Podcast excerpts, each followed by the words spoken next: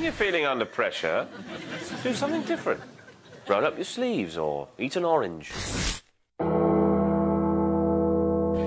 Welcome to the Urban Guru Cafe. What are you doing here? Get out of here. I didn't know you were still here. What are you doing here? You were voted off the board. No, you were voted off the board. Do you like it strong? Um, yeah, strong is good.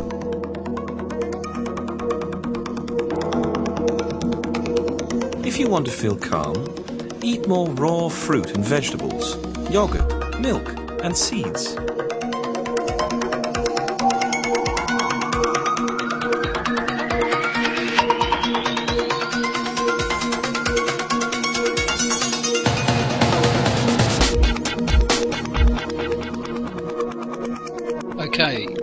Welcome back, Aretti. And who is it you've been talking to? this week I spoke with Paul Hedderman, and um, his program has a bit of a recovery slant. So I think lots of those people that attend the AA meeting and are interested in learning a little bit more about what we talk about here on the Urban Guru Cafe.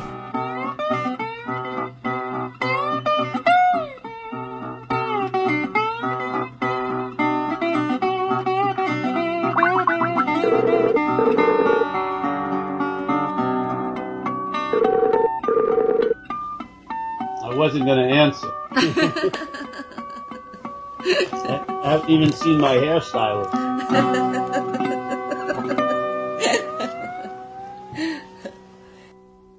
And how are your talks going? Have you been doing any talks? Yeah, yeah, I've been doing a lot of talks, I guess. Well, it's talks around here. I'm doing a talk outside my circle Saturday in Berkeley at this place called East Bay Open Circle. I think they have a lot of people speak there. Like once or twice a week, they have different people. I'm scheduled to go Sunday night. So you're going to tell us a non-duality story? Am I going to tell you? Yeah. Well, there isn't a non-duality story. Tell us about that story. How there isn't a story. I just did. I just gave you the punchline. That's that's the end of the story. That's the that's the beginning and the middle and the end. yeah. See, for a story, you have to start out with once, and that isn't true. once there was, that isn't true. So what the hell? There's no room for a story in there.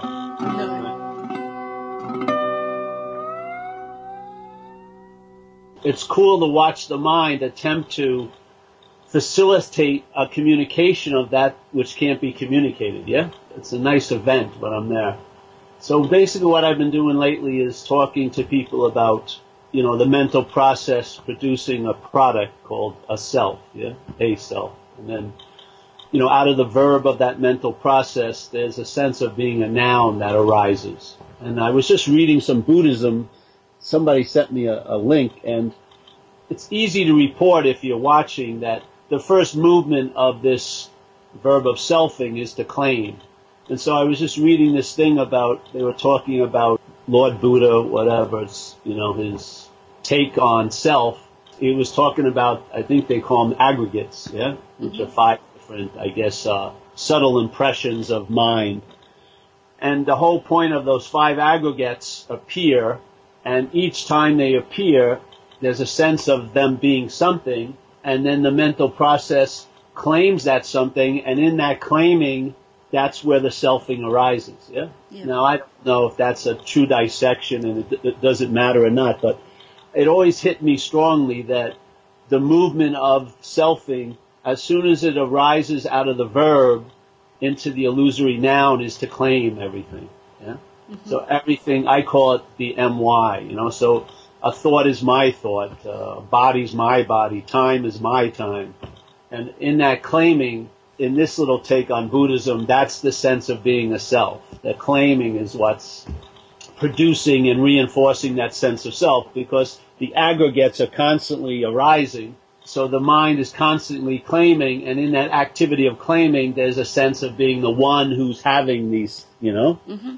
one who is based on those aggregates or whatever. And it sounded familiar to me in the feeling of it because when I look at it, that's how it feels. It's a verb, selfing, and then it there's a sense of being a noun. Obviously, identification as the body is the anchor of that. And then whatever is noted or seen to arise is claimed in a sense. And in that claiming, that's the activity of being a self in a way.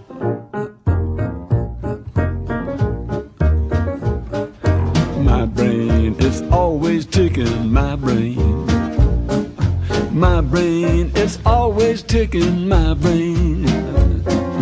My brain is always ticking, long as I am live and kicking, my brain.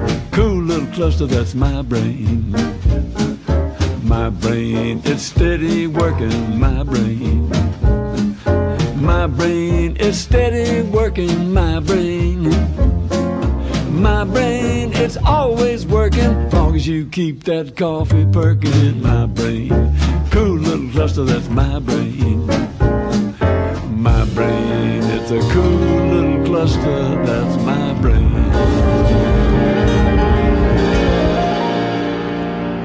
You know, also in Buddhism, they say the ordinary mind and the enlightened mind are the same mind. And now I'm not talking about the conditional mind. I'm talking the mind that may have been a little more demonstrative when we were young, when we were babies. That mind, that awareness, that openness, that ability to entertain. And so let's say that mind notes or recognizes or sees, you know, the mental process and the mental process of selfing. And then the mental process is putting out the idea that there's a noun called a self and maybe just maybe that mind becomes identified as that product of that process. And then its ability to entertain, like in recovery, it says at a certain point, you'll know a new freedom and a new happiness. You'll comprehend the word serenity and know peace. Well, I think that are the attributes of a mind unadorned by selfing, yeah? Mm-hmm. Has the ability to know its own nature. But here it is, now it's become identified with this representation of conscious contact as a me being me, Paul, that's in contact. And let's say it became identified as that. And now all of its ability to entertain, like peace and happiness and freedom, is now entertaining that it's a self. And so now its ability to entertain is defined by every time it entertains, it's entertaining as a self. Mm-hmm. Yes? Mm-hmm. So now I believe it's here entertaining separation and being unloved when you're the source of love. And also it entertains, while it entertains this idea of being a self, it becomes drawn into a mental realm of that mental process where exquisite suffering seems to be able to be made in that mental realm and really coming out of what's not happening. Yeah. There are people today who are suffering exquisitely and really what they're suffering around is not happening in a sense. It's happening as a mental presentation, but in a, in our world of seeing, hearing, feeling, tasting, touching, it's really not happening. So I was looking at that and I said, well, is the advertising that good to to make to, us persist with this? Exactly to sort of catch you like a beautiful uh, hook that catches the the fish every time, or is it the ability to entertain that makes that advertising seem so real, not the advertising. Mm-hmm. Because when the bondage to self is broken, you see the advertising as freaking advertising. You see it as false evidence appearing real, that acronym for fear. You see it very clearly. And yet, there's times that it doesn't seem to be seen at all very clearly, and there's an exquisite suffering in what that process is representing, yes? So I would say it's coming from the mind side not the mental processes side, not the advertising company, because it's a really lousy advertising company. What's being fooled by the advertising is unbelievable. You know, its ability to entertain, it can actually make hell here, yeah, mm. in the mind. So mm. that's what I've been doing. It kind of reminded me of uh, Bob saying, I know it's probably some from some Buddhist scripture, why exchange the unborn for thought. Yeah, exactly. And how would that exchange occur? Well, the unborn is the unborn. So it's never born in thought. It's unborn. That's its nature. But the attention and the interest Yes. can get into the thoughts and in a sense it now becomes something that was born. It's like it concretizes that whole thing, doesn't it? Well, it gives it like flesh and blood Yes. because of ability to entertain. So if you gave mind, I mean just mind, let's say you were at like a jazz club and mind was playing this, the tenor sax that night, you know, unconditional mind. And you threw out a little, like a theme. You said separation, yeah? So that, that tenor sax of mind could riff like John Coltrane about what it would look like and feel like and thought about if there was real separation. Yeah? Yes. Guess what? It sure sounds like what's happening here. Like, okay, in separation, I could be vulnerable. I can be hurt. I could be this. I can not get what I want. I can lose what I have. I can be unloved. All these possibilities only become possible in that mental realm. Yeah. So the unborn obviously isn't in that mental realm, but thought is part and parcel of the mental realm. Sunrise, come with the dawning, spreading all the light all around.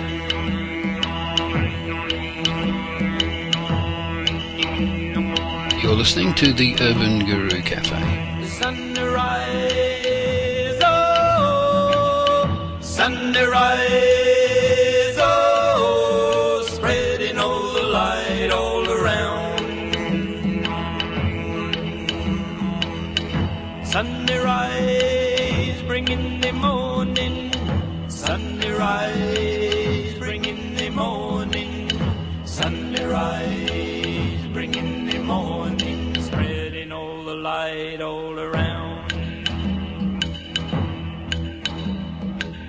So we give up, let's say we default our citizenship of what in recovery they call the fourth dimension, let's say that unborn realm, and we become a citizen in the third dimension, which is a, mental realm. You travel in the mental realm. How? There is no airport in the past. You can't book a ticket at a, you know, at a travel agent. Yes, I want to visit the past today. Uh, is there a flight at one o'clock? I want to have like a aisle seat and a vegan meal. They don't, there's no booking. There's no airport in the past. How do you go there? Or the future. Or the future, how do you go there? Or seemingly go there? Thought. There's no way. There's no way I can travel into what's not happening and have a mental experience of it except through thought. it's insane. Let's say if you recognize the unborn as the ever-present activity of consciousness here, then that gives you an immunity to thought. Yes.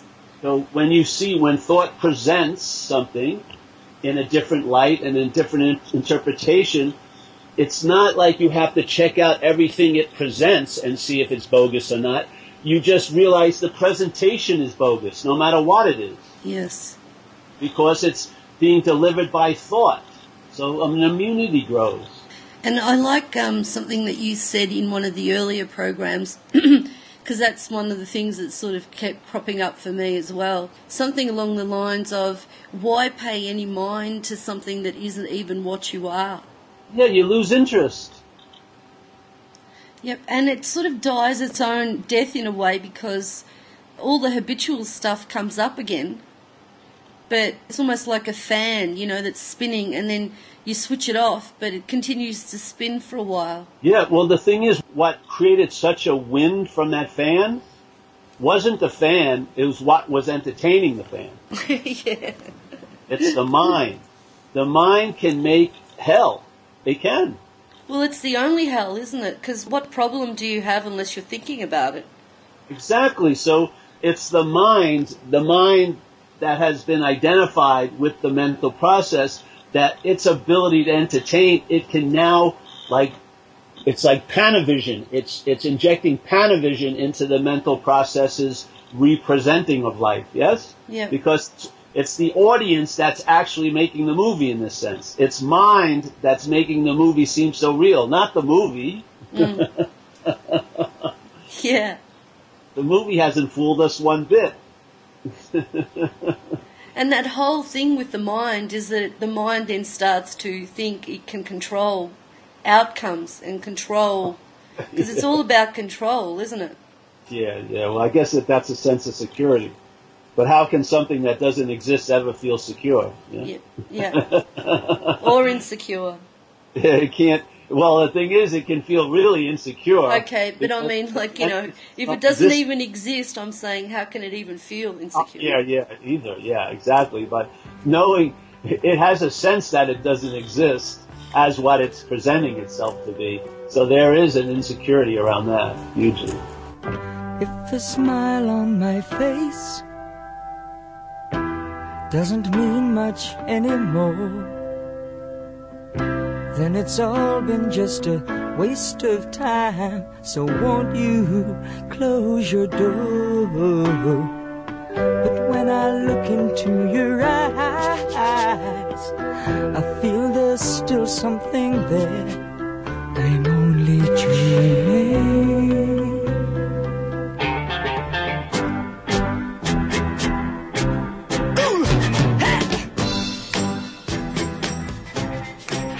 The way you talked about that exquisite suffering and exquisite hell because you can't tell somebody who's in the depths or throes of suffering that that is exquisite.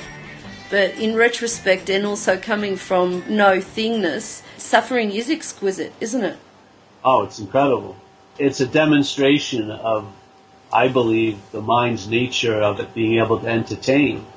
If it comes upon anything or no thing, it can entertain it. Unfortunately, if it becomes that identified mind as a self, then gets enslaved to entertaining as a self, which is a very small system of thought, you know, and interpretation.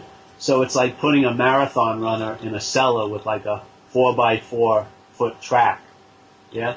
This mm-hmm. mind's incredible ability to entertain, all it's entertaining is the same old, same old every day. I'm worried about this, I'm afraid of that, I'm gonna, they're gonna leave me, and this and that. It's, it's probably, if it had that quality of being bored, it must be fucking bored stiff. because it's got an ability to entertain infinity, you know, Yeah. and space and Infinite possibilities of emotion. Yeah, see, for me personally, or impersonally, however you want to say it, see, in a sense, with this message, the mind that was driving me crazy, identified as self, yeah, Yep. has met its match because what it's entertaining now has no parameters, yeah? There's no fences. Yep. There's nowhere it began or ends, yeah? It's just an infinite space of entertaining. It's mind boggling. And so I've always been enthused. Once I got a taste of this, I've, I've been constantly enthused for the last how many, how many years because of it's an, it's an, an unending entertaining. Like the mind's ability to entertain has met its match and its only match is its own nature, which is infinite and all that. And it's met its match. When it's enslaved to entertaining this place is real and, you know, and everything's so meaningful and my life's going to shatter if this doesn't happen or mm. I'm going to arrive when I amass all this and then everything will translate into being happy, joyous and free for the rest of my life and then Yeah. it ends an hour. All of that, to have it freed up and just entertain space is incredible. Uh,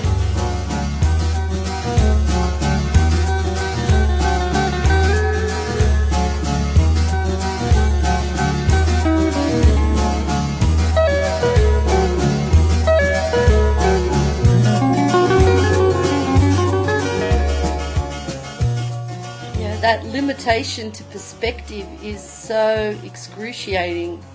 Yeah, it's like putting a big foot in a small shoe. you know what I mean? It just doesn't fit.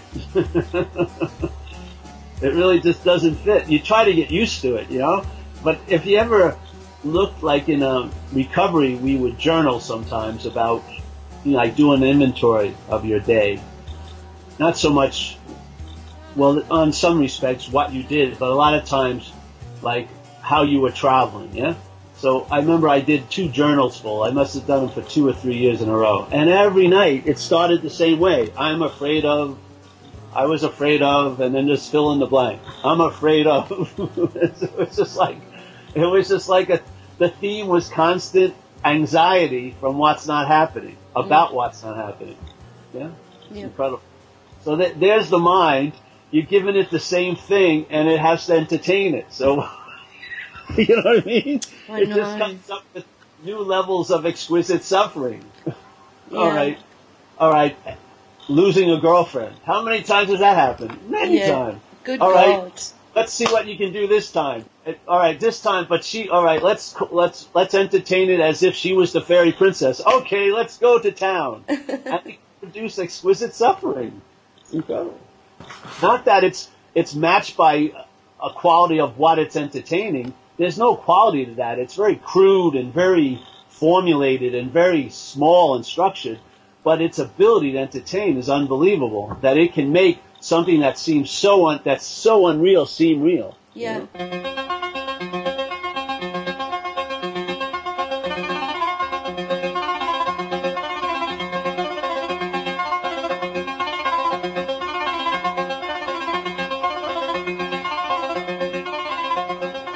with Advaita, if the mind and self hears it and takes advantage of it, it becomes like a process, a practice. And it also becomes the pinnacle of achievement, and it can be so conceited. Oh, that I've seen. But I've seen that on your website, that Urban Guru, some of the commentaries. They're fighting over like vowels or Yeah. concepts. Yeah, it's insanity. But that was always the case. Every time when something is found, like I was, I remember when I was with the Course in Miracles, this little cult in the Course in Miracles. Cult. they were a cult, and one of their big things was they would talk about all the people that were there that had been with all these other people. Yeah, yeah. they had left Adi Da and they left this and they left that, so they were seeing themselves as the pinnacle. Yes, it's always like that in all fields, even in Reiki circles and shit like that. Everywhere it happens, doesn't it? People try and form a hierarchy system based on a belief system. Mm. Yeah, yeah, it's a trippy thing. I don't see. I I try to stay out of everything. Yeah, Yeah. I, wants to get involved in that stuff? But in the Course of Miracles, you were going to say something about them? Oh no! In the Course of Miracles, I mean, they had that same thing of the us and them, or that they felt like they were the, the end. Of, they were the last house on the road. You know? Yeah, That everyone, after they got through with everything else, they came there. Yeah. But everyone says that, like you just said, in that I'm sure. yeah. Yeah, but it's, it can be the most arrogant because it's like, you know, it's considered to be the highest achievement and, you know, it's beyond the concrete and the mundane, you know. Achievement, yeah. Again, it has nothing to do with anybody. No, yeah, As soon as it becomes an achievement, who had the achievement? Yeah. What is an achievement unless there's someone noting it? Yeah. It's sometimes ignorance is bliss in a way. I try to stay ignorant of all the things that are going on. And I never presented myself as non-duality at all, I don't believe. I don't know, maybe I did. I just entertained what I heard in, through Advaita, and it came through, it just tickled something that was always so, and that thing that's always so is just trying to find a way of framing it through my own, the action figure hood, you know, coming out of, that's all Yeah, it's fun in a way because what a lot of people who get in touch with me are in recovery and they're very happy that they've heard recovery framed in this way. Yeah. mm. They've never heard it before like that. But that. it isn't really recovery framed in any way, is it? no. You know, but they know, see, they, they know that language that I'm using. Sure, yeah? Sure. And so there's a familiarity with that language. And so the understanding is, let's say, uh, becomes more obvious, yeah? Instead of just one light lighting up, a number of lights light up because they have a working understanding of where I'm coming from. Sure, It's really cool. I get it, you know, that I'm into. yeah. Try to see it my way. Do I have to keep on talking till I can go on? While you see it your way, run the risk of knowing that our love may soon be gone. We can work it out. We can work it out. Think of what you're saying. You can get it wrong and still you think that it's alright. Think of what I'm saying. We can work it out and get it straight or say goodnight. We can work it out.